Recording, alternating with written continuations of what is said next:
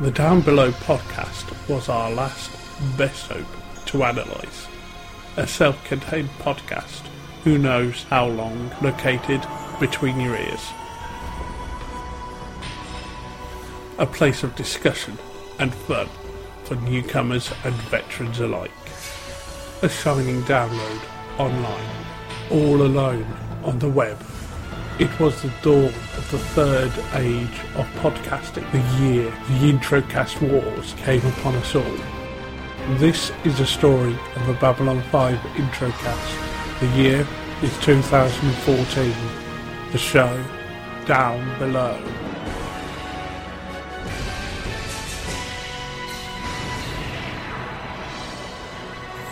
Well, hello again, everyone, and welcome to Down Below, a Babylon 5 intro cast. I'm Will. I'm Man. I'm Heidi. I'm Elizabeth. Well, today, ladies and gentlemen, we are joined by a frequent visitor to Down Below. Welcome back, Jason. Welcome back, Jason. Yeah, good to have you back. Hi, everybody. Hey. Uh, yes, it's good to have you back. So, you picked this episode. Yeah, this was our second most requested episode Ah. of the season. Yeah, this was the one behind Coming of Shadows. Yeah. Have you been up to much since uh, you were last on, Jason? Jason. Sorry, Oh, sorry. mute. So- Um, I have. have- Uh, I dropped out of one pod. I could hear you. I just had myself Right. muted. Um, the uh, I dropped out of one podcast I was participating in, so um, it's pretty much uh, this one, and yeah, I think that's the only one I've been guesting on. So there's been no guest thing since then. Ah, more time for us. well, today we are here to discuss episode 20 of season 2, The Long Twilight Struggle. But first, here's an ISN special report.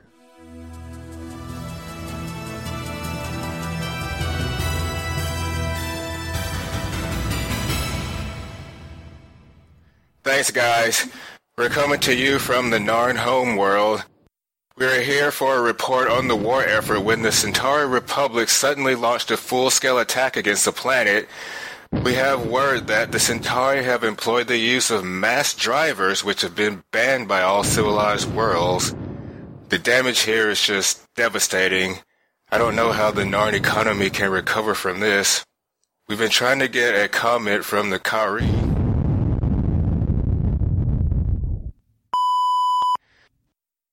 Now that was close. Guys, I don't know if we're going to get out of here. We'll keep broadcasting as long as we can. So Ghost infected Frank. He passed it on to the other guys, and I got it from his corpse. Right. Hello, Echo. How are you feeling? Did I fall asleep? For a little while. Previously on Heroes. You had to go and be the detective, didn't you, Matt? I'm not an aggressive person, but Oh man, there's just way too much on all I these killing channels. but only in game. Everybody lives, Rose. Just this once. Mm. In your dreams, Nutloaf. Bite my shiny metal hat. Sometimes I get I get visions. Walter, what are you doing? What you learn? I wish there was some way to find out what's really worth watching. There is. What? Who? What was that? Tuning into Sci Fi TV is the viewer's guide to genre television. Where is that coming from? With its spoiler free quick reviews and water cooler and the spoiler filled in depth back porch discussions, Tuning into Sci Fi TV is the only resource fans need to know what's on, what's good, and what's coming soon in science fiction and fantasy television. How did you get into my house? Join Kevin, Wendy, and Brent each week for the latest in genre television. I'm calling the police. Uh, you can find Tuning into Sci Fi TV at tuningintosci-fi-tv.com. No, seriously. How did you get into my house? This episode originally aired on October 18, 1995.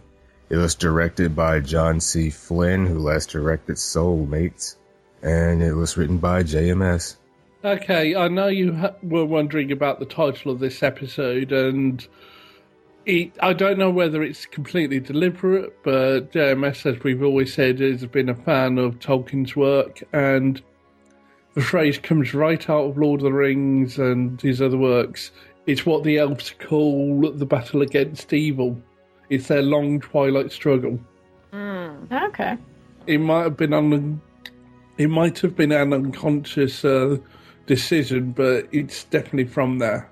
Really? Hmm. Yeah, but for the elves, it's the whole idea of this evil will always be in the world. It'll, but you know, it's a battle we've got to fight. Uh, it's I also I think they also call it the um, long defeat because um, you know it, it feels like a battle they can can't win, but they can always push the darkness back. Although the darkness will always be there. I'm fairly certain it comes from Tolkien. I might be completely wrong, and kind of the two mythologies mixed. I thought it read somewhere that it was a John F. Kennedy quote. Maybe they. Maybe it was, um, but Yeah, that's from J- that's from JMS himself, uh, from the yeah, news I'm groups. sure, I'm sure it's a term I heard in Lord of the Rings. I'm sure it is. Yes, it is. yeah. Maybe It's- JFK used Lord of the Rings. yeah, maybe I JFK actually took don't it know from if Lord of the Rings was written, but Yeah, it was written um, between It the late 40s and um, mid 50s. It took took him about 10 years to get the whole trilogy complete, I think. But a call to bear the burden of a long twilight struggle year in and year out, rejoicing in hope. That's from one of Kennedy's inaugural addresses. So I'm going to say that Kennedy stole that from Tolkien. proven. Oh, everyone steals from the best, and you know, yeah. it's good. Good speech makers know where to take their quotes from. I want to, when I get, if I ever get famous and have to make a speech, I'm going to use the part about not all who wander are lost, not all that glitters is gold or something like that. And then maybe um, some of what G'Kar says from later in this episode. Yeah. If I ever have to make a speech, I'm just going to go through like all of my sa- favorite sci-fi and fantasy shows and get like the best lines out of all of them and put it all in one speech. yeah. Before we do the recap, I just want to talk about signups for season three. They're coming up. I know, yeah, I, I hid in the show notes for one episode for people who pay attention to that. I said the 25th of January, but we took a couple of weeks off, so I just pushed it back a couple of weeks to February 8th. And it'll be the same as last time. It'll start at noon on February 8th. Send a list of prioritized episodes. First come, first serve. Um, and yeah, we'll give you the first episode available and put you as a backup on the others. And yeah, there is a uh, two-parter in season three that we're going to treat as one episode, so keep that in mind. Longtime fans know what that is, but we learned our lesson from last time. There's a two part. We'll just do it as one episode. Oh yeah, and especially that one. We kind of have to do it as one episode. Yeah. Yeah, I don't remember the cliffhanger from that one, but I just remember the one from the first season uh, being the worst cliffhanger I'd ever seen in my life. so it's memorable. I guess it's that's effective, right? Right. All right. So let's get started with the recap. Oh yeah, by the time this episode is released, I'll probably have a list up on the website and the Facebook group. So I saw a note that says this episode takes place from December 3rd to December 10, 2259. I don't know. It feel like maybe it's again where the minute it took place in between this period. Yeah, like yeah, that sounds by. like it takes place between those dates to me. Well, it did say that the Centauri were like attacking the Narn, Narn homeworld for like four days. Like there was a there was a time yeah, loss there there. was. There definitely was. All right.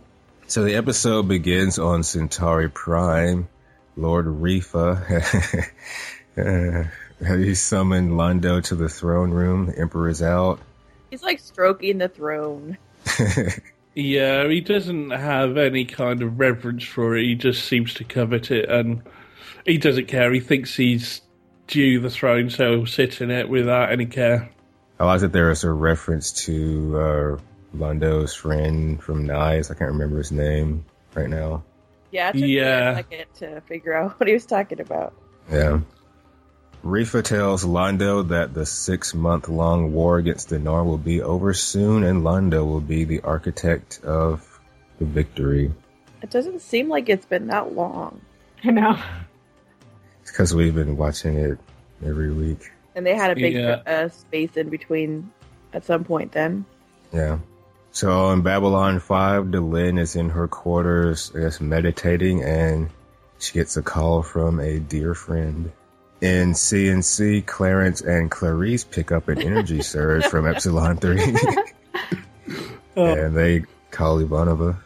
Yeah, they call Ivanova, but we cut to um, Sheridan Yeah. in the shower. I mean, Okay, this yes, is so do. weird. Yeah. Yeah. Uh. That was so weird. I know. I don't know what. Yeah, and I don't even know what I was expecting to see, but it wasn't Sheridan. or I was expecting someone in there with him or something with the music. well, the thing is, with what um, Draal says later, he's been watching him. yeah, we got that. So We we've didn't we got talk Kosh about- who shows it. Yeah, we've got Kosh who shows himself to everyone, and Droll who watches everyone. All for peeping Tom. It, it seems the more power you get in the universe, the pervier you become. Apparently. you get bored, so you just have to find ways to stay yourself. yeah. He gets a call from Ivanova, which gets interrupted by Draal, who thinks they should talk. And the role of Draal is now being played by John Schuck. Yeah, this is the Draal that I remember. That last guy wasn't familiar to me when we watched the episode. They had to change the actor from what I believe because the other actor's playing a different role at the moment. and they so it was wanted a to. different. Yeah. I was like, do I just not remember this guy? Like, this is Yeah. weird. They do it. And this guy, oh, go ahead. Say they do address it in dialogue. He says he's, um, he says he feels and looks like thirty years younger or something like that. Yeah, Right. oh, that was funny. Yeah, then Delenn, then Delenn later on says that um, more or less the same thing that he looks like he looked when she was under him as a teacher. Yeah, Sheridan was like, he doesn't look the same way he looks in the station logs. It's like, yeah. And this guy, this actor is very dramatic. He's, I don't know if he's like a theater actor or something. I don't remember reading the, Oh, but what I know him from something though. I, he looked very familiar. my name is Draal. but he, I saw that he was, his first film role was in MASH, the movie. Yeah, he's pretty, he's been in a lot of Star Trek shows. I didn't, nothing jumped out at me else that I, I was just glancing very quickly. Apparently he was discovered by Robert Altman and he has the distinction of being the first person to say the F word in a major studio film in the MASH movie. Really? Wow. That is pretty cool. So after this, we get the opening credits, and after the credits, Draal says he's been watching Sheridan for a while, and I'm like, who hasn't been watching Sheridan? Kosh was watching him, Draal's watching him. Delenn's watching him. But like the credits, the credit voiceover is the same, right? For some reason, it sounded different to me this time. Just the Hmm. way he Yeah. spoke it or something. Well, when was the last time you actually let them play? Because, um, Well, uh, they always play. I just don't really pay a lot of attention. right, well, earlier in the season he did re-record them, and maybe the last time you really paid attention was the first time round. You know, um, the first couple of episodes, and then I think it was about episode ten he re-recorded them. Does it still say the same thing? He still says the same thing, but Okay. kind of they got a better audio um, Uh-huh. setup, and Inflection might you know, be different. yeah, yeah, that sort of thing. The, the first time they made him record it without seeing the visuals, so the kind of beats weren't right. Mm. But I don't think the DVDs have the old version. I think they have the new version throughout. So So I'm really just making it up.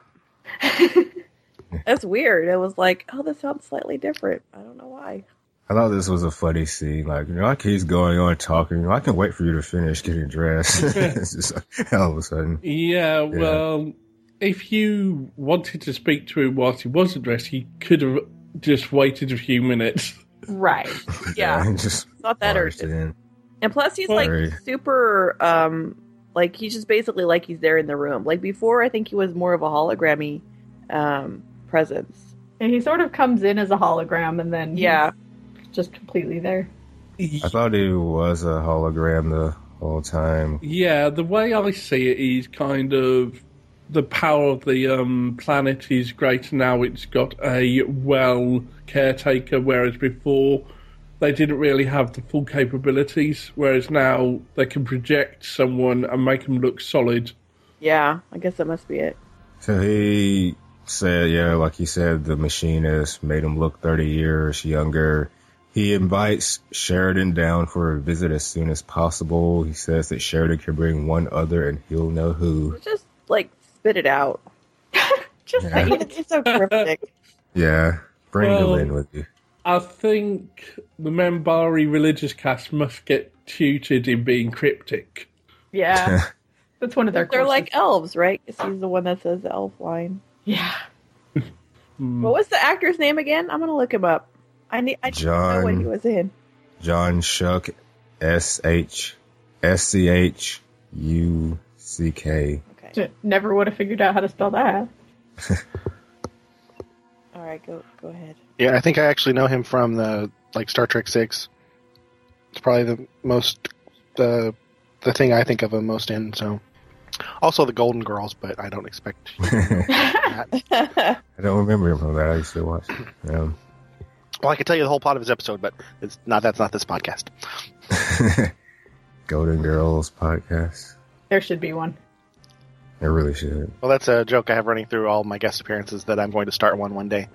An intro cast, a Golden Girls intro cast. oh yeah. Prediction. I will, I will guess. And I've never seen it, so it can be your newbie. Oh. Next, we see G'Kar speaking with war leader G'Sten, who is his uncle. You may, I don't know if you recognize this actor or not, but he's played by William Morgan Sheppard, who played the Soul Hunter in season one. Oh. Oh. Oh yeah, I and Mark recognize Sheppard's him. father, remember? Soul Hunter one, Soul Hunter one, yeah. SH one. so basically, the guy that was like very dramatic when. Yeah. I, yeah, I could kind of see it because he was speaking pretty slowly. Not as slowly as last time. No. They just Um, spread it up a little bit. Yeah, the, Draal was the bit more, dramatic one. uh, Just, He's a bit more animated in this one, in this role. So it turns out the Narn war, the war against the Centauri isn't going well. The Centauri forces are closing in on them.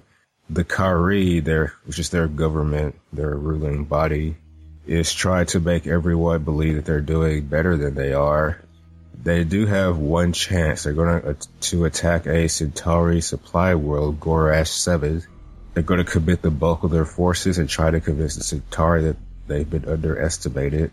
They're successful, this will give them time to bolster their defenses, but the drawback is that this is going to leave their home world with few defenses.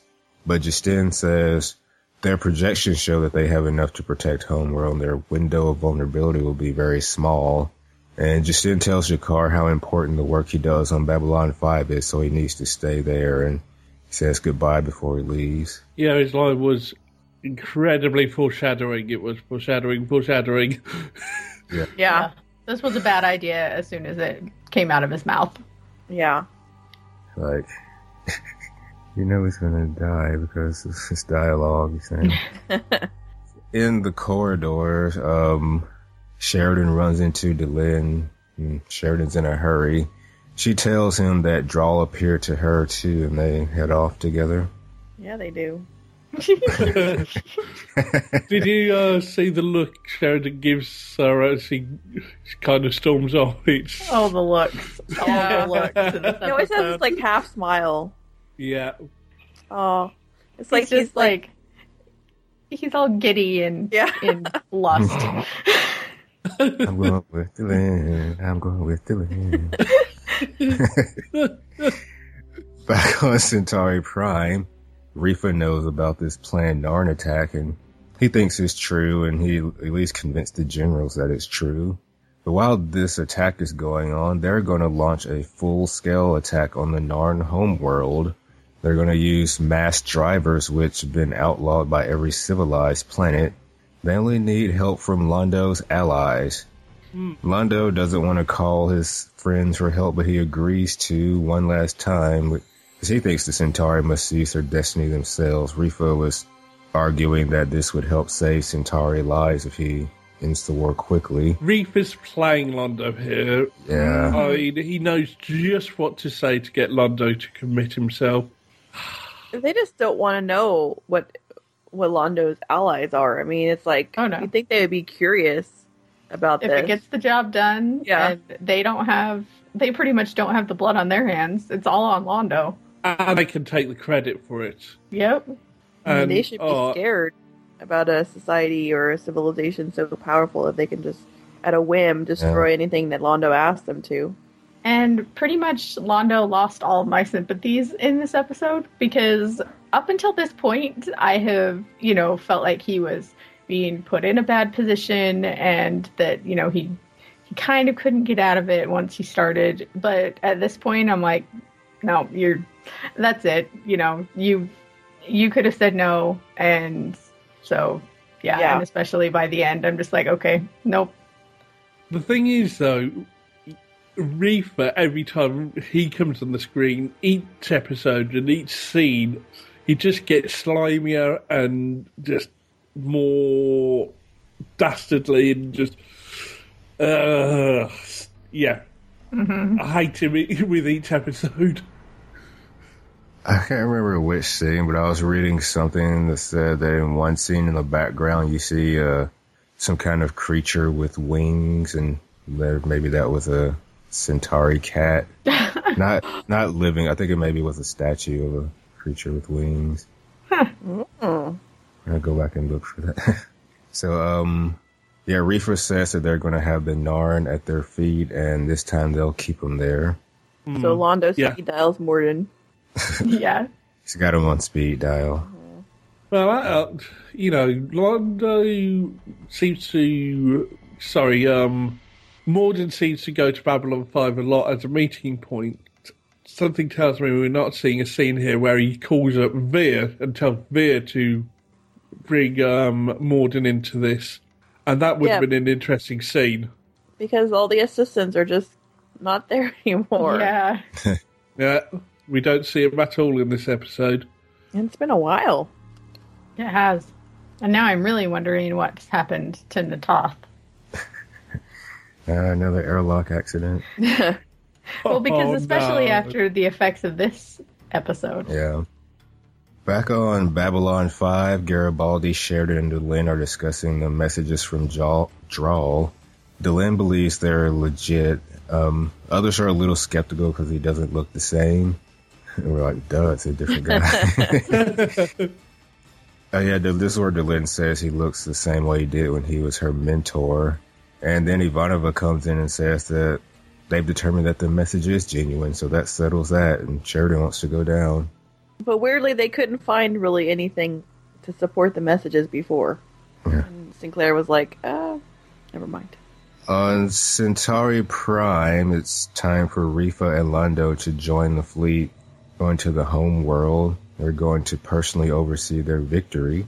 Yeah, this bit is Refa again manipulating Londo. It Yeah, you know, really, it's that whole thing of, I think Refa's moving Londo around the board so that if any of his enemies come for Refa, they've got to uh, kind of deal with Londo. It's, you know, Londo's his cat's paw in all of this. That's what I'm trying to say, I think.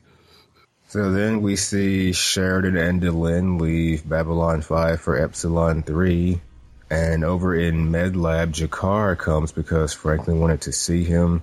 Franklin tells him about some more refugees that came in, but one particular refugee was questioned by the Centauri about the Narn homeworld's defenses, and their questioning seemed very urgent, which was unlike the Centauri. It seemed like they're going to head straight for the Narn homeworld instead of being as thorough as they normally are. Uh, I like the Franklin has. Sorry. Franklin has certainly picked a side. Yeah. Oh, definitely. yeah, is that how ethical is that? And, Also, um, we we've heard him before say, you know, his side is uh, life. Uh, you know, he he's a doctor and he'll heal anyone. yeah. Plus, Um, the Centauri are the worst. Yeah. Oh, uh, I just was saying, I like how this is directed, though. You've got really tight angles, and it feels like they're off in a corner somewhere when they're actually in the middle of a med lab. It feels like they're what? Off in a corner having it, this quiet discussion, Oh, Yeah. but really they're in the middle of med lab. But the way it's directed, keeping the angles really close together and stuff, I think they do a really good job here. This and a couple of other things in this episode are really well directed. Uh, so Delenn and Sheridan arrive on Epsilon 3, and Sheridan is impressed by what he sees. Well, yeah, the CGI is um, much better nowadays. Yeah, than season one. Next, G'Kar is passing on what he's heard to G'Sten, who he doesn't think it's enough to stop the mission, and he promises to finish the conversation when he returns. Yep. Of course he does. Mm-hmm. Uh, there's a line from Game of Thrones season one, like, next time I see you, we'll blah, blah, blah, blah, blah. And of course, never happens. No. Whenever you leave things unresolved, then that character is going to die. Yeah. Next, Delenn and Sheridan come across Draal. Draal says that he likes Delenn's changes, so I guess he didn't see her when he spoke to her earlier on the station, or Well, I know. no, no, he's just got a flair for the dramatic, that's all. Okay. he wanted to wait and tell her in person. Yeah. Uh, Yeah. Or as in Or- person yeah. as it gets, I guess. As close as she could get to his Yeah. person. Well, for one thing, he didn't need to call them down to the planet to tell them any of this. He could have That's done it. so he's Yeah. kind of he he's showing off basically. Yeah. He wanted some company. a good point. He did not need to make them go down the five mile long tunnel that they had. Yeah. Draal explains to them that he can look into distant worlds, and he's learned some things about the captive, like the death of his wife and the conspiracy of light. I like Delenn's reaction when she heard the conspiracy of light mentioned. She's like, hmm, what's this? He's talking about. And now that Draal knows the full capabilities of the machine, he wants to put them at Sheridan's disposal, and this is where he says the name of the episode. Boy, Sheridan's just getting handed all sorts of power, isn't he? I know. Sheridan, oh, no, never mind. the Narn ships come out of hyperspace at the Centauri colony, but the shadows show up. Oh boy. And there's, yeah, there's an awesome battle, I think. I think this is probably like the biggest battle we've seen on the show so, So far. far, It was yeah. really good. Yeah. The spiders like splitting off into little smaller spiders and Yeah, little baby spiders. yeah, little Yeah. baby spiders. Oh, Baby it's spiders. Ugh. It, it was a great bit of a. It, it's just lovely the thought that's been put into this. You know, those are organic vessels. You can tell straight off. It's just these are shadow babies, as you said. Shadow babies. It'll be a cartoon called Shadow Baby. Uh, yeah. Um. So it, it, it's just done really well. That's all I can say. Uh huh. And somebody was able to get a piece out of one of them. Yeah, Well, it, it- like shot off one of its legs. Well, that's the thing. It o- only a little bit of the leg as well, but it took three ships firing at full power just to do that, Yeah. and it didn't really affect it that much. Yeah, but they still. but they can be hit. They can Yeah. be hit. hurts. So while this is going on, G'Kar is praying, and JMS did say that you know his. They weren't trying to say that his praying was related to the ship being wounded at that point. it kind of looked Oh, like, Oh, it did kind of. yeah. Yeah. I know the commentary you said, maybe Jaquad, help." yeah. Um, so yeah, and then this scene, I don't know if we've heard it before, but there's some music that I like, and we'll hear it again. But that's all I'm going to say about that. It's an example of Christopher. Um, I can't remember his last name. Yeah, that's it. He's um, brilliant score, and just as we go forward, you'll hear more of it. He's just really getting into his stride now.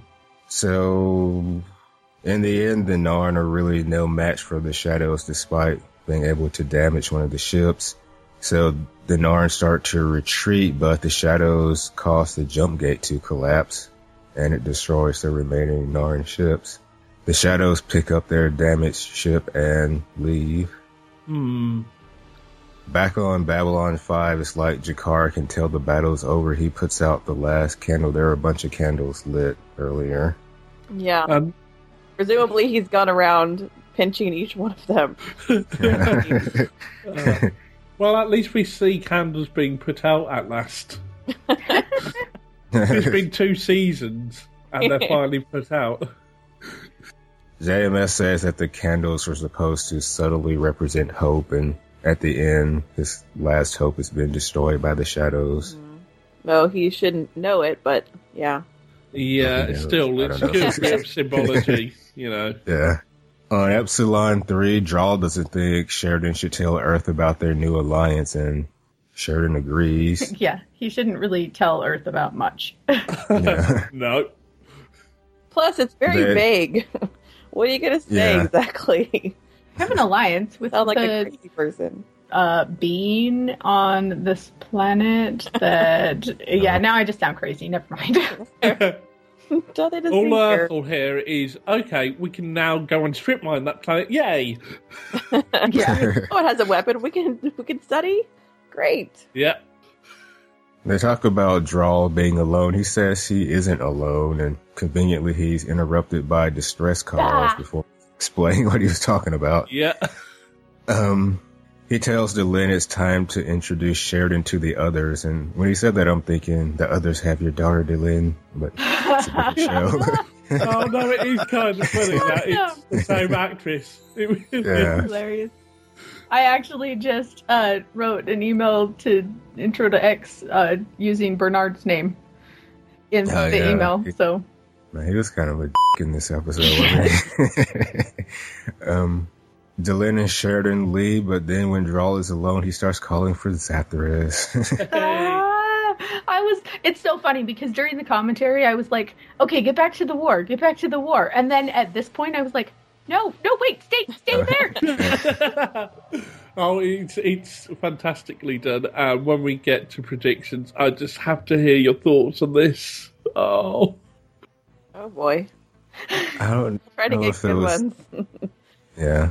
I don't know if it was this scene or an earlier where Delenn touched Draal, even though he's not really there.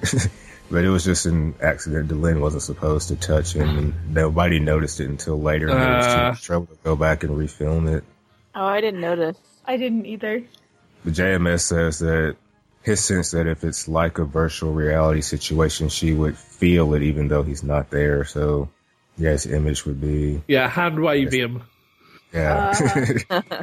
so back on B5, Ivanova tells Garibaldi about the Centauri offensive against the Narn homeworld, and they have to get ready for the trouble that they know is coming. Yeah, yeah, I like what you said on the commentary about this next scene, how this bar is just full of Narn and Centauri. Well, there's a few, Atari bar. It's like there they're are a already few at war. Minbari there. There's a few Minbari there in the background, and then Yeah, just before it all kicks off, they sneak away. These kind of Yeah. quick get out of here to kick off. You can tell And this coming. escalated very quickly. They're all just first, they're all just there, and then a couple seconds later, they're all fighting. Like, Yeah. Suddenly there's a Centauri who knows some um, martial arts. I know that was an awesome spin kick. it's like they're all stunt people. Weird. yeah. Weird that, yeah. The uh, reporter who is giving the news report is played by Rif Hutton. He does a lot of vo- voice work, like he was in Rio 2 and Paranorman, and he did a voice on Eureka, a computer on Eureka, and he was in Generations and Star Trek Generations and Caprica. And he played the general in a Buffy episode, The Killer in Me. Okay. Ah, I'm sure we've seen him Seven. once before on ISN, at least. Okay. But yeah, he's definitely a more prominent uh, ISN broadcaster in this one. Yeah. Delenn and Sheridan arrive on the station and Lynn is escorted back to her quarters. And now we go to a, what I thought was an excellent scene, the Narn homeworld where Oh, Londo yeah. witnesses the bombing of uh, the Narn homeworld. I think this scene is probably a iconic image among B5 fans. It's, there's no dialogue in it, and he has to do it all with his facial expressions. It- It's done so well, and uh, again, great direction here with the use of reflections. Right. And that Yeah. CGI reflections as well. That's the incredible thing. This scene Yeah. is why I chose this episode. I had actually forgotten Yeah. that the later scene was in the same episode, so I was kind of happy about that because there's a later scene that I really like too.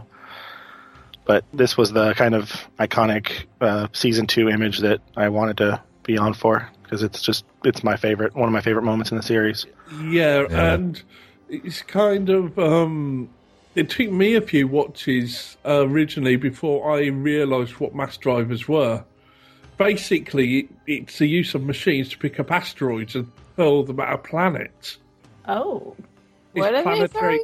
It's it's mass drivers. Um, they call it, but they also call it planetary bombardment. They're using asteroids and just hurling them at planets.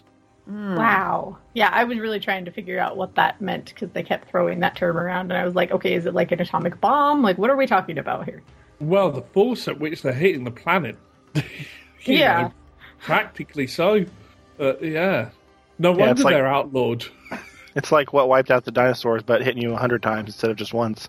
Oh, yeah. Though probably not asteroids that big; they might be smaller than that, but still. Ye- Still, if you, you know, hundreds or thousands, literally four days worth of bombarding the planet with asteroids. Yeah, would there be anything left? I mean, I don't know. Well, you hear the quote later in the episode bombing them back to the Stone Age. Literally, Right. yeah, leveling the planet. Yeah. Yeah, their economy is in trouble. oh my gosh, that was so funny.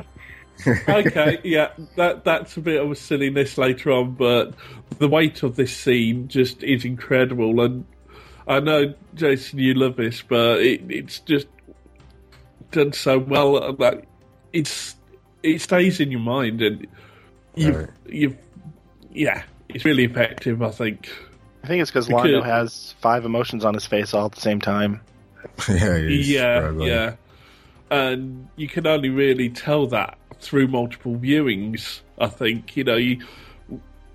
The more you see of what's going on, the more you can read into Londo's expression. Yeah, I think I watched the scene like two or three times, even though I've seen this episode before. Just had to watch it again. JMS did say he um thinks the director called cut a little too soon. Like they used every frame and even extended the. They froze the final final frame and extended it a few seconds. Mm. But he thought the scene turned out really well. You see, all us experienced viewers are just going on about how much we love this, and it Yeah, I know. I was thinking we're always talking about how great Peter Jurasik is, but this is Mm. one of those examples. No, it's a really, really cool scene. I agree. Yeah. And uh, very good effects and, you know, just very powerful. The only thing that didn't work for me was the very, very, very end when he looks down. I thought I should have cut on him looking straight forward, but that's the only thing Yeah. That I didn't really, that didn't really work for me. But it was really awesome. I agree.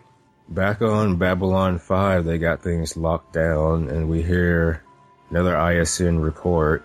The Minbari Earth and Vorlon governments have filed official protests against the Centauri for using mass drivers.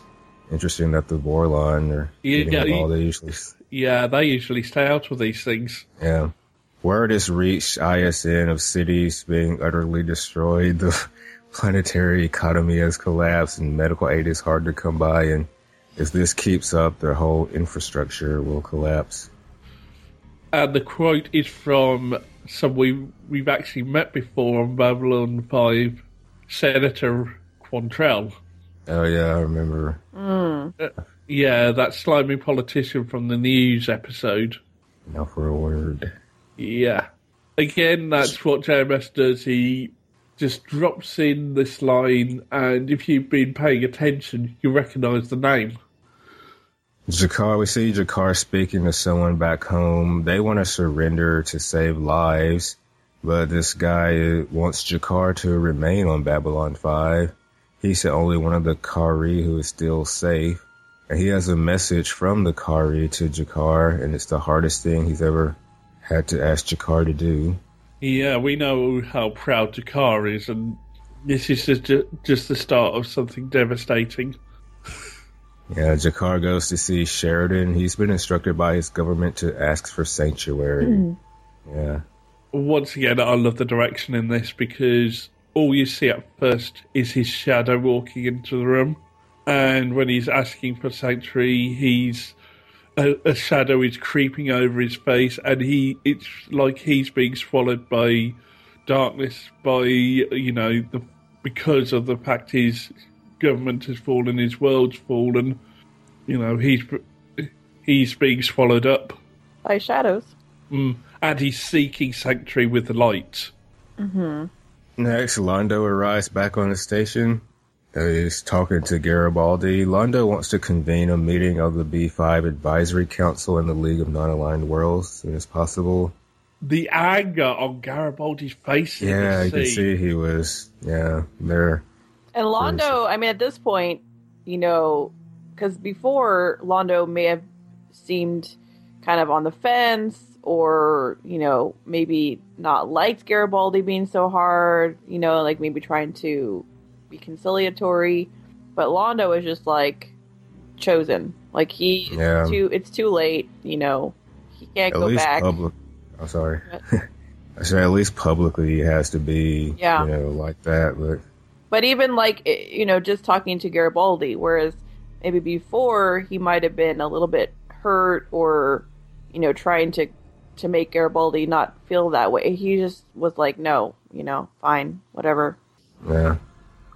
So in the council meeting, Londo announces that the Narn regime has surrendered and he reads off the terms. One, the Kha'Ri, Kha'Ri will be disbanded and its members subject to arrest and trial. At this point, Sheridan requests the rights to send observers like they did in a previous episode when the Centaur up to no good, but this time it didn't work. Londo rejects the request. Yeah, that was the end of season one. They have oh, a Oh, lot of yeah. They have a lot of confidence in themselves right now. Oh yeah, it's yeah, the, it's very interesting this scene and Londo in this scene especially. If you contrast it with his expression during the bombing scene and later on when he was watching the news, um, yeah, I, I, I cer- certain theories that kind of this is a front, this is a face. He is the voice of the Centauri here. He has to be vicious. He has to be bombastic because that's a what's expected of him, and b it's the only way he can cope with what is being done. He has to put on this strong, nasty face so no one f- with him.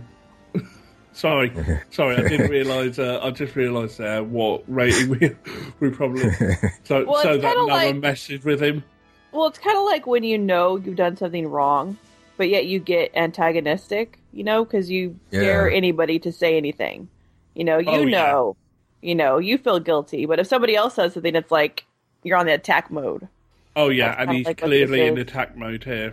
Yeah, I always I always struggle if if Londo is just putting on a face or not on this scene because I, I I yeah it just it almost seems um, like he wouldn't actually feel this way on the inside. Yeah. Mm. Yeah, usually with Well- him, they give you a little hint that he's not feeling, you know, what he's showing. But in this one, he, they didn't give you any of those hints. Yeah, and that's only the first point we've got to. His next point, I, I just Yeah. remember hearing your reactions to this in the commentary, you two, when it comes to this second point. Well, us and the Pac Morale. Pac Morale was like, Yeah. Oh, what? yeah. What? Well, yeah, the death for a Narn killing a Centauri, 500 Narns, including the perpetrator's own family. right. Presumably, Yeah. they have some like. Well, I'm not. I I don't want to presume anything, but you would think they'd have some like interplanetary rules. I mean, they have the driver's rule. I mean, this should be some kind of war crime, right here. Yeah, just, just ink on a page. Mm. Yeah, you, um, but even in what I was gonna modern day, um, you know, when a powerful country commits a war crime, you can't exactly do anything about it unless you want to declare war. Yeah, it's it's hard to. I mean, there's really not a lot to do other than. I mean, you can try sanctions. Uh, yeah. I think there was precedents for this kind of penalty, like during World War II, maybe when some of the countries that were occupied, maybe there was a similar rule in place. I think I remember reading that. Well, yeah, I think um, a lot of what gets done gets drawn upon, um, you know, history and sometimes the actors' personal histories as well. The third condition was that the Centauri will appoint a provisional ruling council to rebuild Narn as a colony of the Centauri Republic. that always goes well. Yeah. On um, the fourth one is that G'Kar is no longer the representative of the Narn, and citizen G'Kar would be returned to Narn for trial. Sheridan objects because he's given uh, G'Kar sanctuary, and Delenn backs him on this, and she looks awesome in this when she stands up and stands beside uh, Sheridan. Yeah. Um, Londo orders that G'Kar be removed from the council, and G'Kar leaves willingly after giving a parting warning, which I won't quote. Oh, but- uh, it's a lovely moment, though. What I found interesting is Kosh is in the scene, but the only shot we get of him is as G'Kar standing up and about to give his speech. It's the only thing that draws his attention. I find that. Uh, I mean, it's just I. It's first time I kind of noticed it on this What's True, and yeah. why? Why is that the thing that draws his attention? Uh, Uh, what is about this scene you uh, love then, Jason? I'm, I'm presuming it's this scene you were Uh, talking just- about just- earlier. Yeah, just the whole scene. Um, just like like I said, I don't really know what Londo is thinking on the inside. Just he gets mad you know just how mad he gets when they're when they're trying to get rid of G'Kar, and of course G'Kar's uh, response is is pretty good too. Just just the acting. I just want to throw Emmys at the scene. yeah. Yeah, the two of them. Um, the great thing with Londo, interesting when G'Kar's making his speech, there's a moment you think Londo is going to say something, but he he realizes as you know a certain line comes up, no, I'll let him speak. He has the right to say this. I wonder if this episode was up for Hugo's. Probably. Um, just one little thing I'll point out. Um, there is a part during this scene where Londo coughs one time. And if you remember back to that dream he had of an older version of himself, he's coughing a little bit in that scene. I'll just leave that. Hmm. Yeah. Is that something you noticed, or like some kind of official? Well, I noticed he coughed, and then in the um, JMS did say that that was placed there intentionally. Mm, mm, mm. Yeah. I mean, Kosh, you know, it was kind of weird to have Kosh just standing there not saying anything. But then you remember, you know, he's basically said this is this is just a sideshow. You know, this is not the focus of of my attention. This Yeah. Yeah, which is, which is why it makes it interesting that he looks at G'Kar and that gets his attention. yeah. Is it? What was the line he Well, said? he did say let them, or he said, uh, he, yeah, let them, let them both, let them both die. Yeah. Uh, Heidi, what were you going to say? I was just going to say, is it really weird to see Kosh stand there and say nothing? Oh, Yeah. What happened to all his cryptic comments? There, just didn't say anything anymore. I think even Kosh has a little bit of respect for G'Kar. Well, they already had Draal in this episode, so he has to, he has to- Everything has to be a riddle for Draal. so you're saying JMS only has a quota of cryptic um, information per episode? He doesn't want the two characters to sound too similar. Well, let's yeah, let's get Draal and Kosh in a room together. Oh my and goodness. see what Can you happens. imagine the conversations they No, it's Draal, Kosh, and Delenn. Then you get a lot of speechification going on. See, and that's not a Draal, word. Draal would just talk and talk and talk and talk, and then every once in a while, Kosh would just come out with something. No, we just say yes. And I don't know if uh, if Uh, if Will was going to bring this up or not, but the uh, you might have to think back to an earlier episode when um, um, Londo was talking to Morden about all the things they could do, and, and Londo says, "Well, why don't we just wipe out the whole the Narn homeworld?" And Morden says, Yeah. "One thing at a time." Mm-hmm. Hmm. You said in that as well, you know, careful what he wishes for. Yeah. And yeah, he's come true. I still, it's still on my mind why Londo was the one that got his wishes granted and not G'Kar. I have no answer. It's just still floating out there. I think it's because uh, what what, did, what does he say in the episode that uh, once his people were free, he would be done. There wouldn't be anything else for him to do. Yeah, G'Kar But- just but wanted Londo is- revenge. Yeah, yeah. Lon- And G'Kar says something like, "It doesn't really matter what I want anyway," because I, I think I don't know. Maybe realized that with G'Kar that I don't know. Maybe you can Uh, see Londo going all the way with it and yeah, G'Kar backing off. Mm.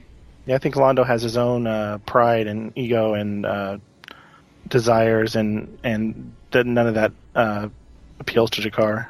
But at the time, you weren't kind of fully, uh, you know, at the time you didn't fully realise all the intricacies of both of the characters. You only got this surface level, and they both looked fairly similar at the time.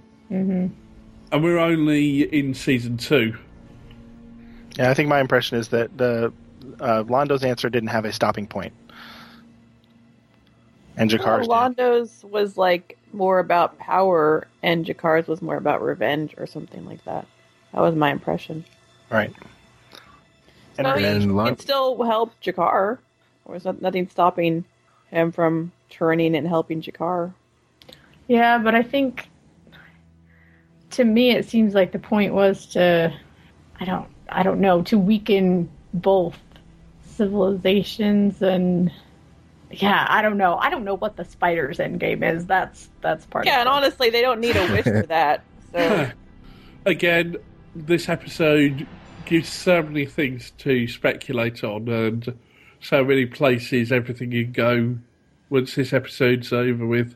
in Londo's quarters, he's watching an ISN report. He seems happy, and the report mentions that the Centauri are going to annex some more worlds. I don't know if Londo's maybe seemed a little worried when they mentioned that part or not. Or It seemed that way to me, but again, you could be reading into things that aren't quite there. Oh, good. This is. I didn't realize this was in this episode, so I wasn't going to mention it. But yeah, I think that's also why they chose the Centauri because this is the kind of thing. Um, you know, the the Narn would have been happy and been done, but we see the Centauri have totally defeated the Narn, and now they're taking over more systems. So they're not they're not ready to be done yet. Mm-hmm. they're conquerors rather than Mm. rather than just the revenge factor next, Sheridan offers G'Kar any help that he can give him. Says that he is be weird not having him in the council chambers, and I don't. Sheridan said, "I know we've had our problems. I'm trying to remember exactly what problems have they had. I know he G'Kar had problems with Sinclair. Maybe I'm just not remembering something." Well, didn't um, G'Kar go kind of wonky at some point and start like attacking people in the hallway? And Oh, yeah, that's Yeah. yeah, things like that. Yeah, just things based on the Centauri War and him feeling powerless pretty much okay. Yeah, I've always thought that was it, the the the line was more of a mistake though, just to hold over from um, Sinclair's Sinclair. time. yeah. It'd mean more if it was Sinclair saying this because the whole thing from the gathering and um, then you know the first episode of um, season one. So they shake, and G'Kar reminds him what happened the last time he shook someone's hand. And Sheridan gets a call about Delenn wanting to see him. No, Uh, Captain, she's not in the gardens. It's not a booty call. Um, so Sheridan goes to see Delenn, and she tells him about the Rangers, and Garibaldi and Kosh are there. Kosh didn't say anything this episode. No, he didn't say anything this episode. Um, No. She warns him that the Great War is soon upon them, and they need a fortress of light to stand against the darkness, which is B5. She transfers equal authority over the Rangers to him, and he's happy for some good news and speechifies a little bit and yes, he ends does. the episode. yes, he gets to make a speech with people there. Yeah. And a speech that feels like it would come right out of a series finale, but no, we've still got two episodes to go. Um, okay, I have a question about this because I really could not remember. Does Ivanova know about the Rangers? She doesn't, right? I don't think so. She just knows No. about um about Sheridan's like plans, you know, to um to the, I don't know what his plans are, but with Earth, like she knows about that. Yes, Their she knows about that. Light. okay. Um Um, and Garibaldi doesn't know yet about um, the shadows, but he does know about the Rangers. Uh, Um, man, figuring out who knows what is really confusing. Yeah, seriously. They all need to sit down and does share Clarence information. know? Get all of this Hmm. out here. Yeah. And Clarence doesn't know anything. Clarence Poor Clarence. clueless. Clueless Clarence. It will be clear every time someone knows, though. So Yeah, I figured, you know, there'll there'll have to be a point when maybe Ivanova figures out about this or because I was actually thinking about like with her psi abilities and, you know, just different things that could really play into this and maybe her being angry with them for not filling her in because she's like the only person that doesn't know about this. But that's for theories, really. It's just surprising how many people there are on Babylon 5 that are working with them. It's quite a lot. Yeah, and lots of Minbari.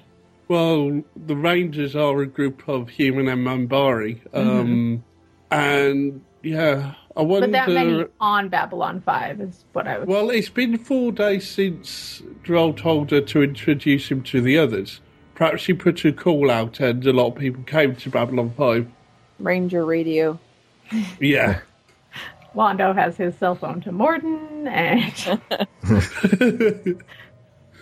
She said the Great War is soon up on them. Interesting. I, I don't is a- know. The rain, the ranger thing is still a little vague to me in terms of what they're doing. So I couldn't quite get as excited as the scene wanted me to get at the end. Yeah, they All are fairly happened just vague so at the fast. moment, aren't they? hmm Yeah, so we did have a couple of predictions um, that either Londo or Jakar will get exactly what they want, which Londo did basically. Mm-hmm. Or what they think they want. Yeah. Yeah. There was a prediction about a genocide happening. I guess we can say that happened. Getting close.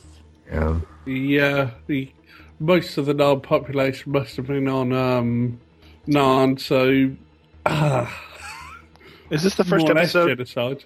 Is this Sorry? the first episode where we get the planet's name, or have, they, Uh, have they said it previously in the show? They've said Narn previously, but Oh, okay.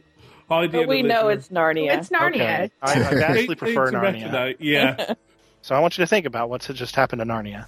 Yeah, poor Narnia. yeah. the wardrobe um, has been destroyed. it's okay. The lion will rise.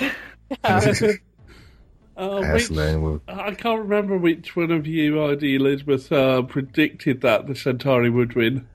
I don't remember. Uh, had? Uh, That's right, because we had a thing going on, didn't we, Elizabeth? yeah, yeah, you Picked no, did. we had a thing about who. Earth would support. Oh. Well, I guess there's no support needed anymore. Yeah, well. Because I think we were saying if Earth was to take a side, Uh-huh. Which side Would would you choose? be? I think and I said Centauri because they want the side the side technology to be able to travel across the you know universe. and I said Narn so that I could be on the other side. All right. Are we ready to do quotes of the week? Yes. And I will go first. Okay. Absolutely. Yeah, uh, another great mini bit of continuity. Anyone else? I have the G'Kar quote at the end, but I don't feel like I could do it. Well, I'm, I'm just wondering, Jason, because it's a great scene and it's one of the reasons you want I- this episode. I actually want you just to splice the audio from the episode into this to, into the podcast because that'll be way Oh, better. we, yes, uh, yes. I don't think any of us could do it justice. Oh, okay. You know, there's a quote from season four that I was actually planning on doing that for because it's my favorite quote of the entire series. But I'll do it for this one too. Yeah, I think there's a few along the way we can do. And yeah, definitely do it for this one. No dictator, no invader can hold an imprisoned population by force of arms forever. There is no greater power in the universe than the need for freedom. Against that power, governments and tyrants and armies cannot stand. The Centauri learned this lesson once. Teach it to them again. Though it take a thousand years, we will be free.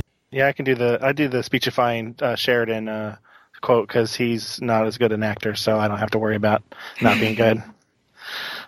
uh, tell them that from this place we will deliver notice to the parliaments of conquerors that a line has been drawn against the darkness, and we will hold that line no matter the cost.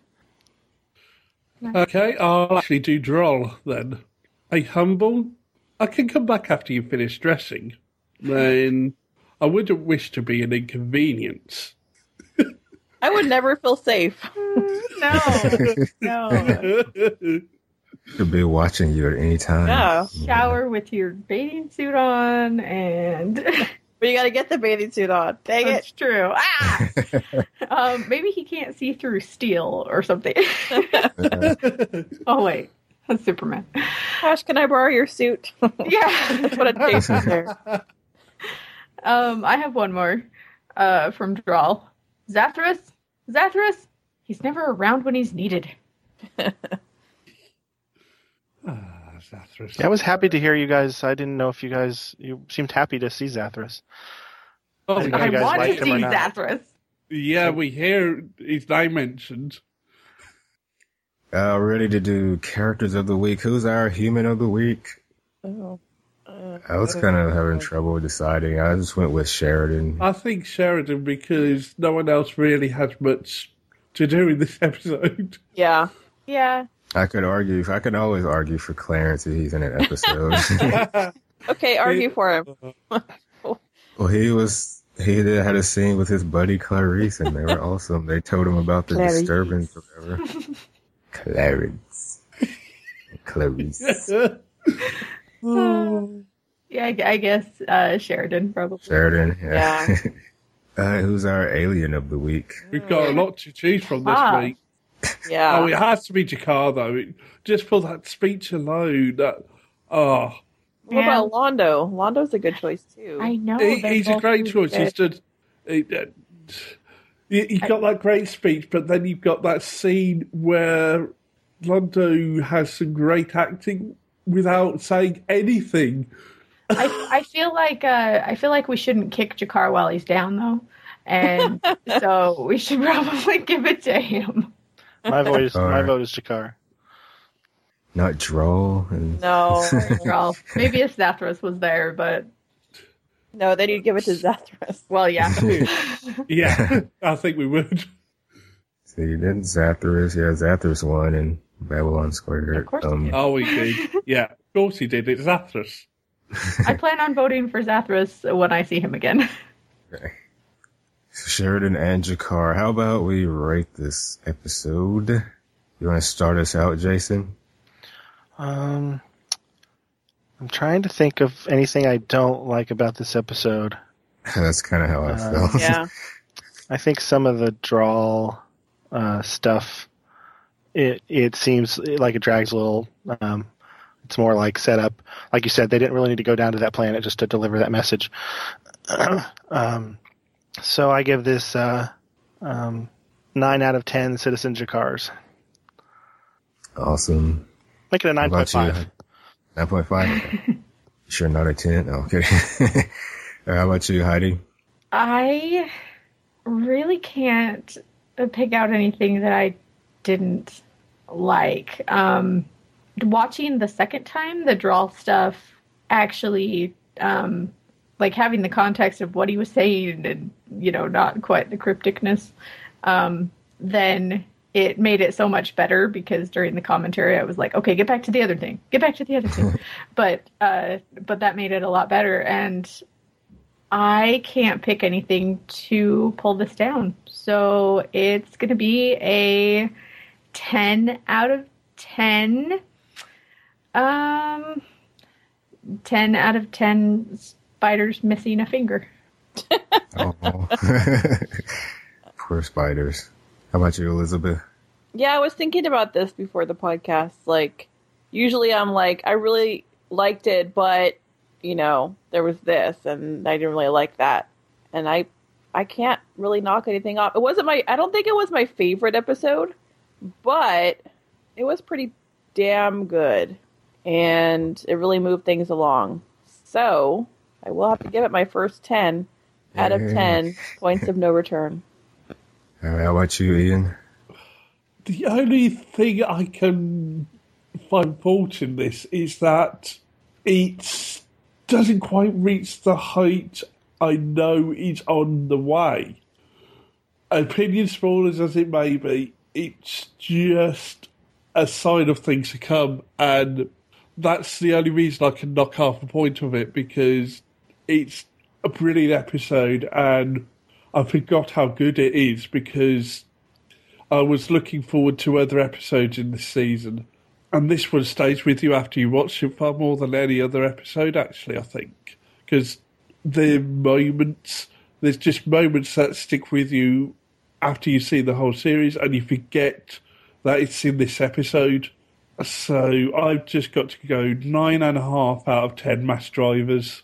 Ah, you stole my rating system. oh, oh dear.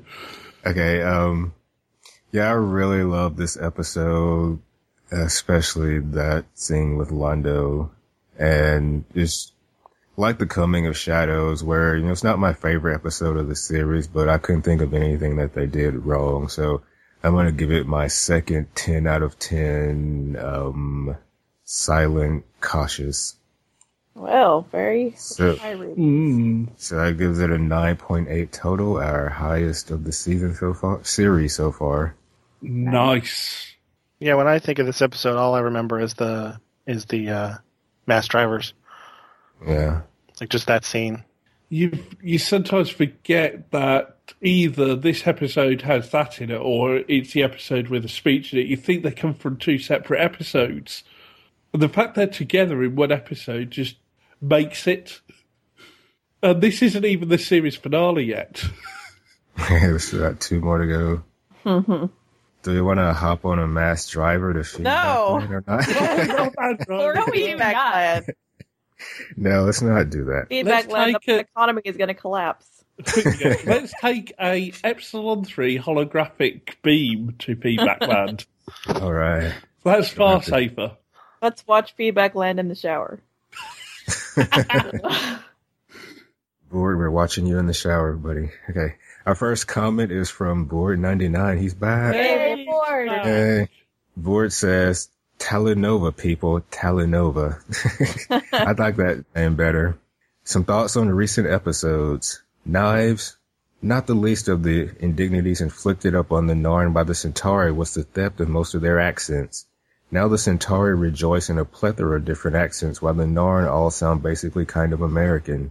About Confessions and Lamentations, it's the episode that believers want it to be. About divided loyalties, so that'll be a bottle of champagne for Will then. Yes. Yeah, And I what about- you're still celebrating, aren't you? yes, it's been one long drunken binge since then.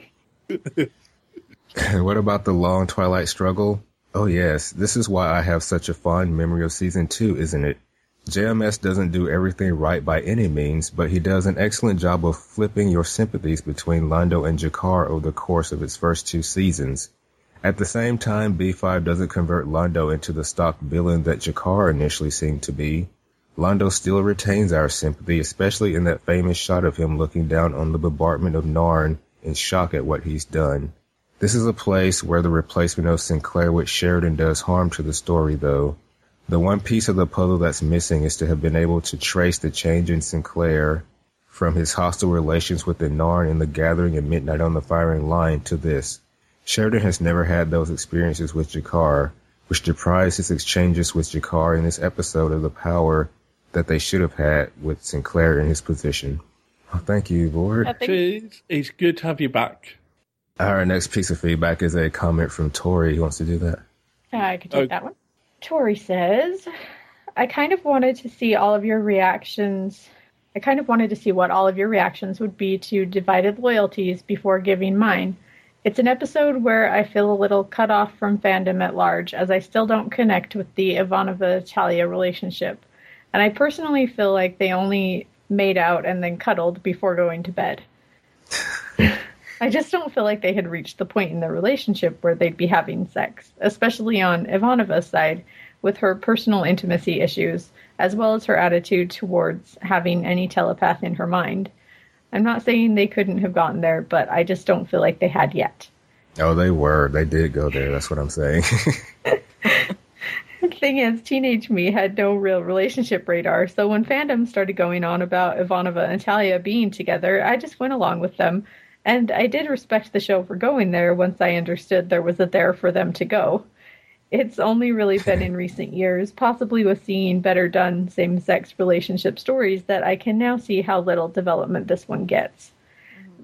That I rethought this episode and concluded that I didn't see it that way anymore. On the other hand, I think teenage me was almost equally blind to all the Sheridan Delenn stuff going on at this stage until I saw it directly commented on, and now I just draw hearts all over their scenes. oh. As for the long Twilight struggle, I don't know that I have any unpopular opinions on this one, as and as I'm sure everyone else has already said that it's really super good. I have little to add. Ah, oh, thanks, Tori. Thanks, Tori. Thanks. Our next email is from Lori. Who wants to do that one? I can do that one. Okay. Both Carl and I enjoyed the story retur- returning to the Centauri Narn struggle, and particularly seeing all the ambassadors. I have not yet listened to the commentary, but predicting that Heidi and Elizabeth did as well. Yes. We saw Londo go even darker in this episode, though he does seem worried about his allies. I am sure that Vir would have argued stridently against the course of action taken. Why was Vir not around when he was needed? The shot of Londo in the ship during the battle was very tragic. It was also sad seeing his return to the station during the encounter with Garibaldi. It seems that the if only for a little while friendship may be at an end. Londo does start to look worried during news reports about the Centauri taking over other worlds at the, at the end. But will he do anything about it? Carl kept thinking, or hoping, that Londo would back off at some point. On a lighter note, Draal's character reminded me a bit of an Oz behind the curtain, as he sounded so pompous and all knowing. Carl does not like or trust him. What do the ambassadors think? Ooh, interesting. I don't think I distrust him. No, I kind of have been taking him at face value. Like, he seems to definitely be on Delenn's side, so. hmm Yeah. Is he hiding something? He also seems to be the only Minbari that approves of Delenn's change, except for Lennier. Carl thought this was because he is not really Minbari anymore, but a spokesman for the planet. We liked Franklin's small part in tipping off G'Kar, and it seemed totally in character.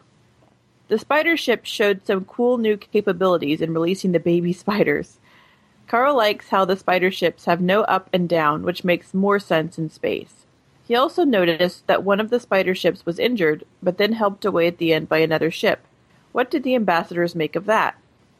It was pretty cool. The surrender terms given by the Centauri to the Narn were much too harsh. Carl predicts this will unite the other worlds against them. However, G'Kar's speech, great delivery. Questions to the ambassadors. Where is Zathras and why?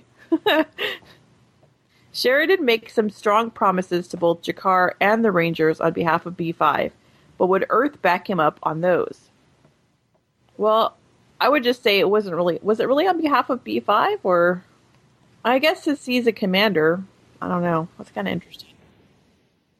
I don't see Earth as backing him up on much. Yeah. Mm. It's any Yeah. resources he has, so anything Earth lets him get away with, I suppose. Yeah, I think just don't tell Earth. Quotes Londo. Listen to me, Refa. My allies have begun to worry me. Reports I have received. Their sheer strength. I am not reluctant. I just feel that things are moving too quickly. They threaten to spin out of control. Um, and Delenn, absolutely, damn it. Uh, since our last discussion, I've been studying your use of language. Do you approve? Ratings, Carl, rating a three.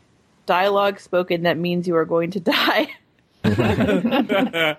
I think we picked up on that, and that's the highest rating Carl can give. I think Oh, because cool. his rating goes from minus three to plus three. Nice. Human. One human in the crowd with all the Centauri and Narn. Alien Kosh. Uh, Lori, rating 10 out of, I mean, sorry, 9 out of 10 mentions of Zathras. Human Sheridan and Alien G'Kar. Well, thanks, Lori and Carl. I always like hearing from you. Thanks. Our next email is from Victor. So I'll take Victor's then. This episode opens with slimy Lord Refa. For some reason, I can't say Refa's name without putting slimy in front of it, and he behaves like the snake he is, planning to destroy the Narn homeworld. On a happier note, Draal is back, and he looks much more chipper than the last time we saw him. He says the great machine on Epsilon 3 has taught him many things, most notably diction lessons and dramatic speaking. is to knock before appearing in someone's quarters. but it's all good because Draal turns out to be a powerful ally. A word about the Narn. The reason they lose wars is because, despite being strong and brave, they aren't just they just aren't very smart. Even when G'Kar warns them that he's received intelligence about the Centauri, they ignore him. They send their fleet to be ambushed by the Shadows in the Gorash system, while their homeworld is under attack by the Centauri. The Narn have never missed an opportunity to miss an opportunity. Mm. Ah, harsh criticism. I have to wonder at the wisdom of allowing Centauri and Narns to drink at the same bar while their worlds are at war. I question that as well. It- this makes as much sense as English and Germans drinking together in 1940 while the London Blitz is going on. Surprisingly, riots break out all over the station. Wow, never saw that one coming.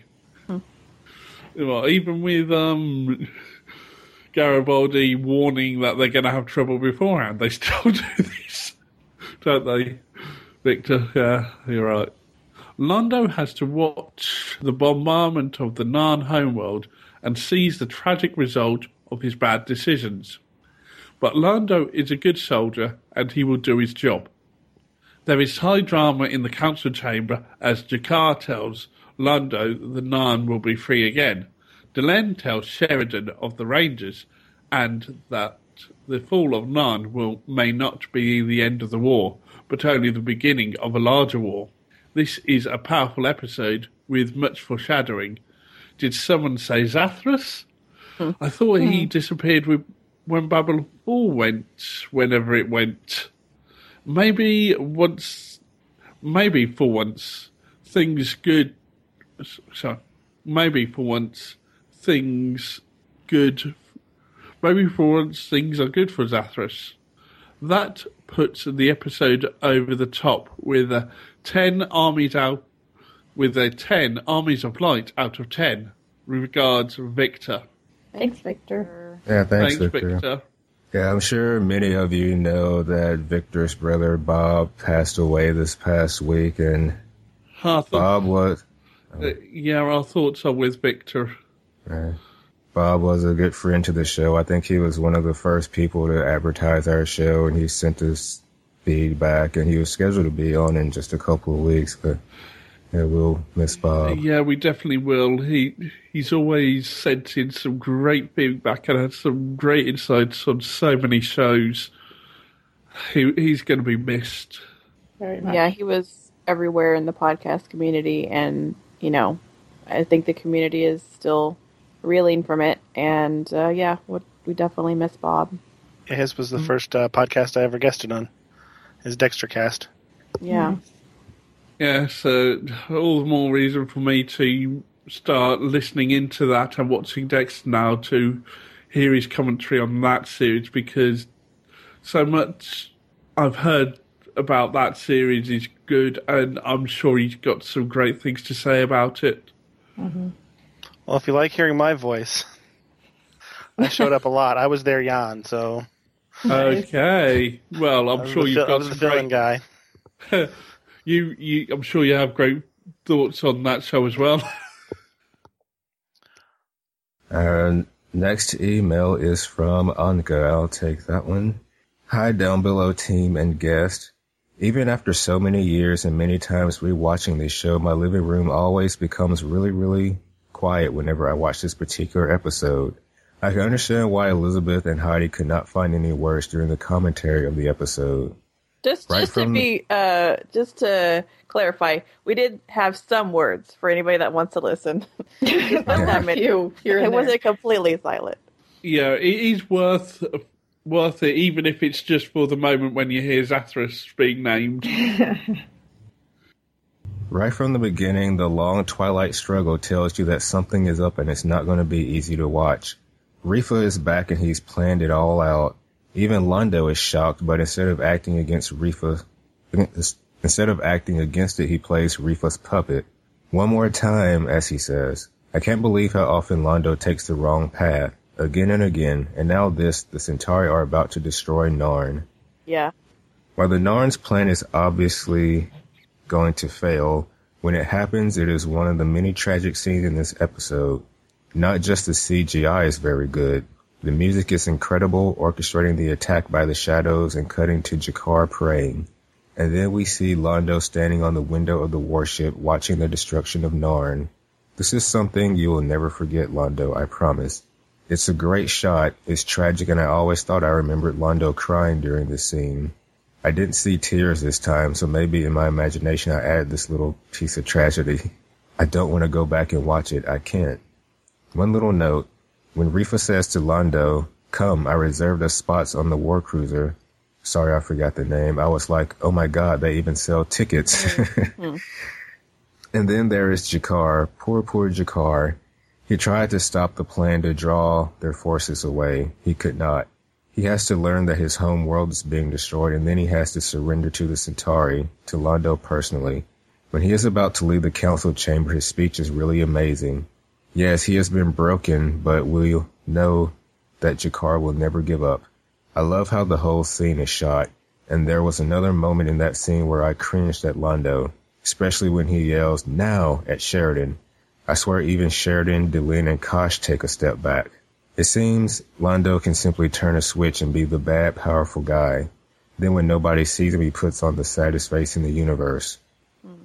The side story is quite interesting as well, but it could have been given more room in my mind. The new actor for Draal puts a lot of theater acting behind his words. I don't mind it so much, but it seems Sheridan does, especially when he cuts him off so often. It's a bit comical and could be a good counterpart to the war that is going on in the rest of the universe. And of course, in the light of all this, it is seriously important. The first alliance during the long twilight struggle that is lying ahead of them, as Draal calls it. Well, that probably means we'll learn more soon. And Delenn gives Sheridan equal command of the Rangers. We also see the Rangers are not all wearing the same clothing. Some of them seem to act as secret messengers, probably. It's interesting how hidden this Army of Light has stayed so far. I guess rumors are only spreading to the right people so far. Favorite human, Sheridan, especially for the scene with G'Kar at the end. Honestly, it's just one small scene between the two of them, but so well acted. Favorite alien, I can't decide between Londo and G'Kar. I give it to G'Kar for the great quote, and I know Londo is the bad guy, but honestly, Londo actor Peter Jurasik just impresses me so much in this episode. He even makes Grumpy Cat look bad. Absolutely, this was the best episode in the two seasons for me, and I normally never go overboard with my rating system, but I have to give it 11 out of 10 inks on a page. Mm-hmm. Two more episodes until the end of season two. What do you think is going to happen to G'Kar and Londo? Cheers, Anka. Thanks, Anka. Thanks, Anka. So next piece of feedback is a comment from Mitch. And I'll take that one from Facebook. Um, as with Divided Loyalties, this episode is a payoff for viewers who have been following along from the beginning and paying attention. Sheridan is brought into the other inner circle. The Narn Splintari conflict heats up. G'Kar is now cut off from his people, and then there's Draal. And this time, if it isn't the quote of the week for someone, I'll take it. Zathras, Zathras, never around when he's needed. Human of the week, Sheridan. Alien of the week, G'Kar. Thanks, Mitch. Thanks, Mitch. Cheers, Mitch. Our final piece of feedback is from Yan. Okie dokie. Hello, fellow lurkers and down below.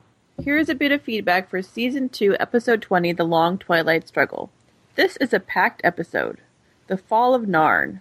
Draal and the Great Machine returns, and Zathras, never around when you need him. Delenn shares command of the Rangers with Sheridan. So, dear ambassadors, you did get to know who the others were. It is good to see G'Kar immediately picking up on the problem with the Narn attack. Refa is mm, consolidating his position with Londo as, as his assistants. He is a real jerk. Agreed. Mm-hmm. There are a few scenes in this episode that stand out to me. G'Kar realizing that he was right and his urgency in telling G'Sten. Londo watching the destruction of Narn. Peter Jurasik shines in the performance here. You can see it in his eyes. What have I done? G'Kar asking for sanctuary. You can see that it was so difficult for him. Londo listing the conditions of surrender. He was devastatingly harsh in his performance as ambassador. G'Kar's speech before he leaves the council chamber. Sheridan learning about the Rangers and realizing he had more support than he thought. It was a joy to listen to the commentary of Elizabeth and Heidi. Your first prediction for the episode was, of course, spot on. Narnia would fall. Sorry, I said Narnia. I look forward to your predictions for future episodes. Thanks, Jan. And now for the favorites. Human, Sheridan. Alien, close to a tie between Londo and G'Kar. I will go for G'Kar. Quotes. Someone has probably already quoted the G'Kar speech at the end of the council meeting, so I will make a short one. Delenn. Absafragan damn it. she is learning a bit of the more colorful English, doesn't she? Rating. This episode is momentous. I love it to bits. So I rate it a 10 out of 10 Citizen G'Kars. Hey, that was Jason's reading. And that's all, folks. Watch out for shadows. They keep moving when you're not looking. Or, sorry, they move when you're not looking. Yan the Babylon Lurker. Thanks, Thanks Yan. Yan, as always. And thanks everyone for your feedback. Yes, we love Yes. feedback. Feedback makes us happy. if you want to send us feedback, you know, you can send it to mail at downbelowpodcast.com or leave us comments on Facebook or the website or leave us an iTunes review. Yes, please. So how about we do predictions? Oh yes, predictions. Plenty of them, I bet. The next episode is called Comes the Inquisitor. Oh boy. Ooh. Oh geez. So does it have to? It sounds like a sigh. I know, Side that's what I was thinking. Um, what is that Cyclops name? Bester. Yeah, Bester. It totally made me think of Bester. Yeah, it sounds like maybe uh, Talia has um, informed them of something or other. Hmm. Um, I mean, but it's kind of weird to be jumping back and forth between Psi and Narn Centauri. Yeah, I'm not sure if it will go, if it will go back there, but that's definitely the first thing that popped into my mind. Yeah, but I mean, we are still. I mean, there's been a lot of Psi stuff this season. Yeah, maybe they need a new Psi representative on Oh, the yeah. station. Yeah, it just sounds Psi to me. So It does. but it could be war related. I don't know. Maybe they're. in- Uh, I don't know. Or asking Londo questions, but he won't answer them. So,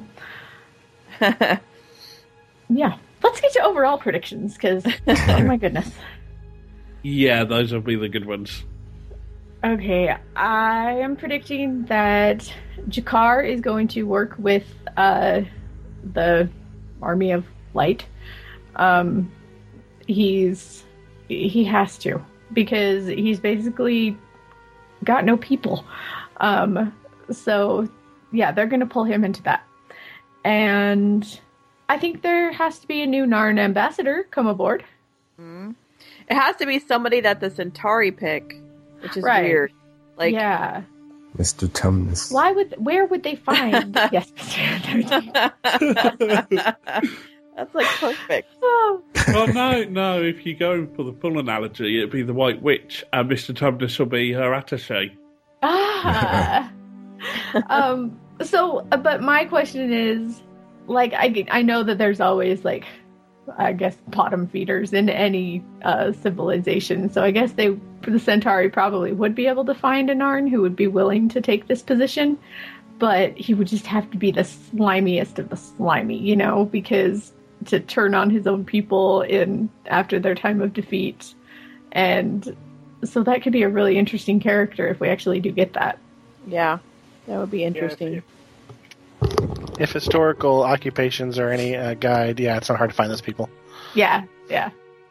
Um, and where the heck is Na'Toth? Because and now I'm really Ugh. worried about her because uh, She's like been in like two episodes this whole season. It's so well, weird. when the people have fallen and G'Kar has fallen, he has no Yeah. use for her anymore. So uh, she may have disappeared and gone the way of Ko'Dath.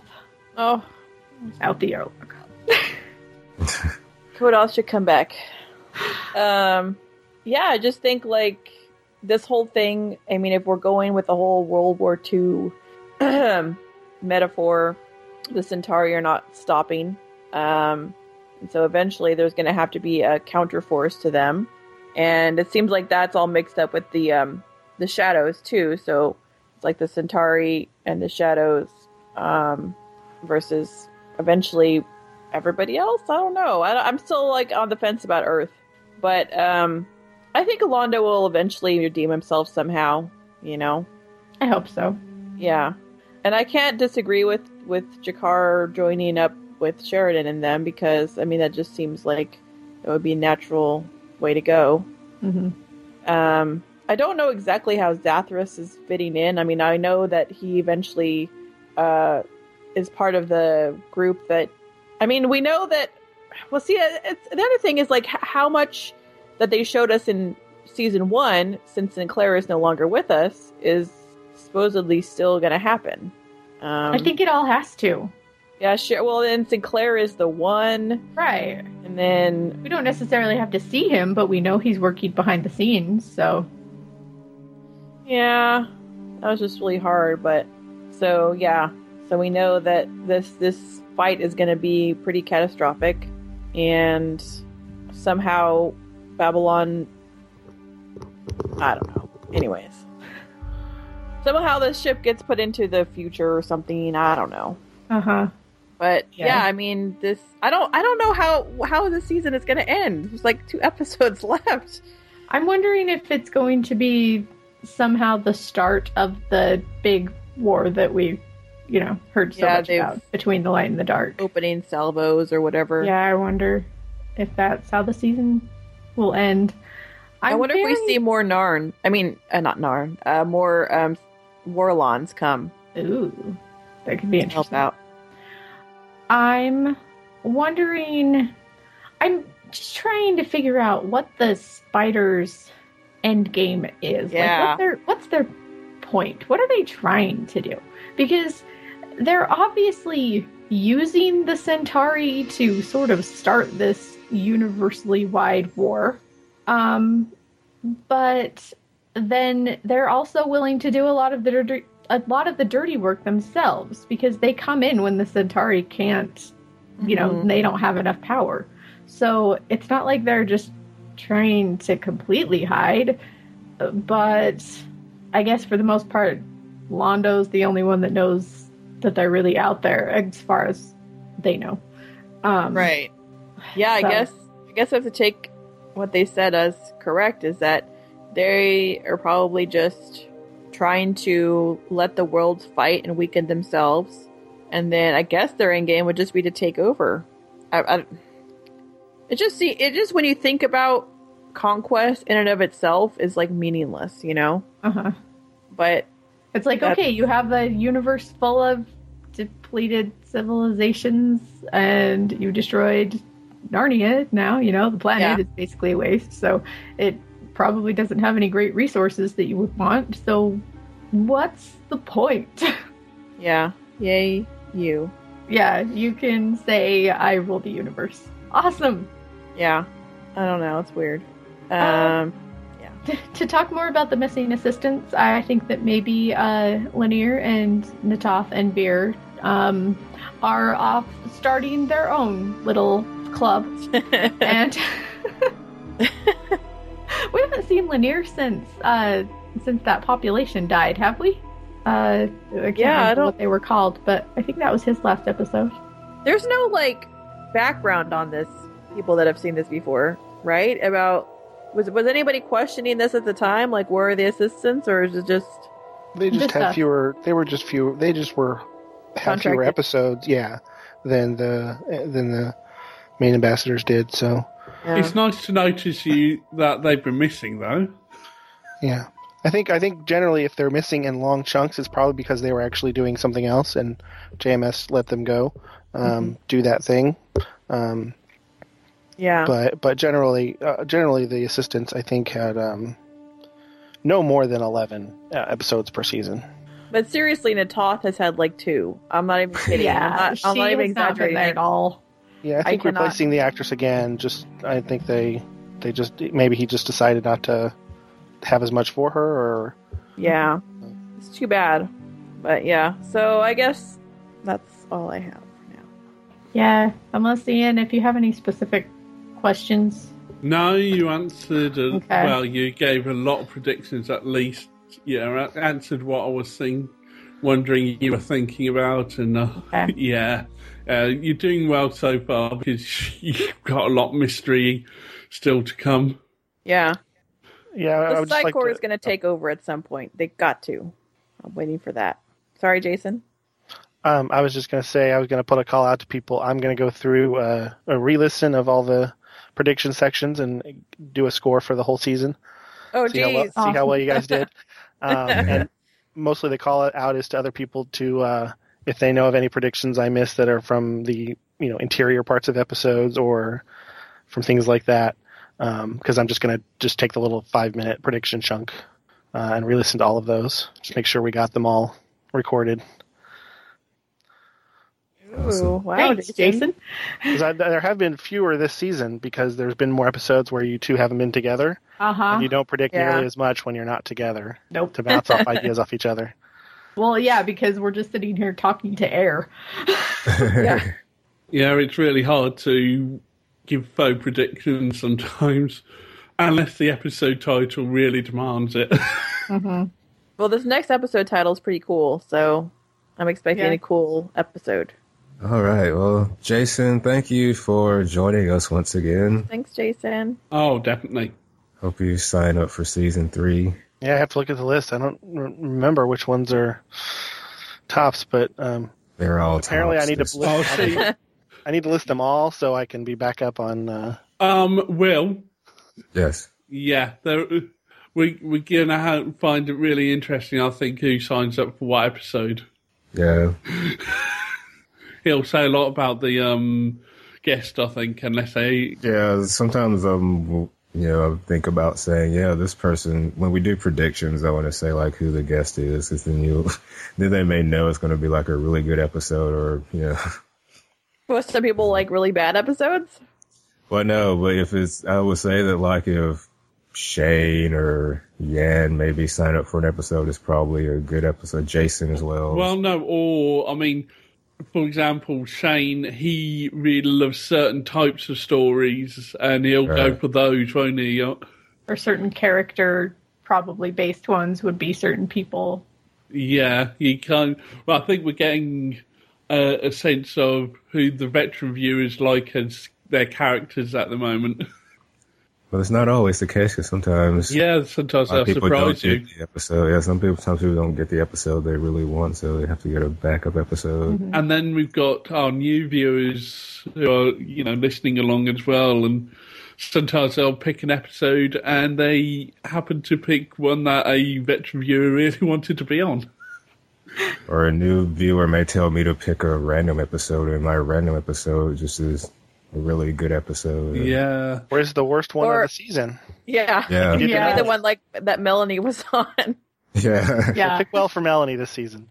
right. And uh, It's all random. It's, I mean, when someone tells me just to pick an episode, it's usually just random.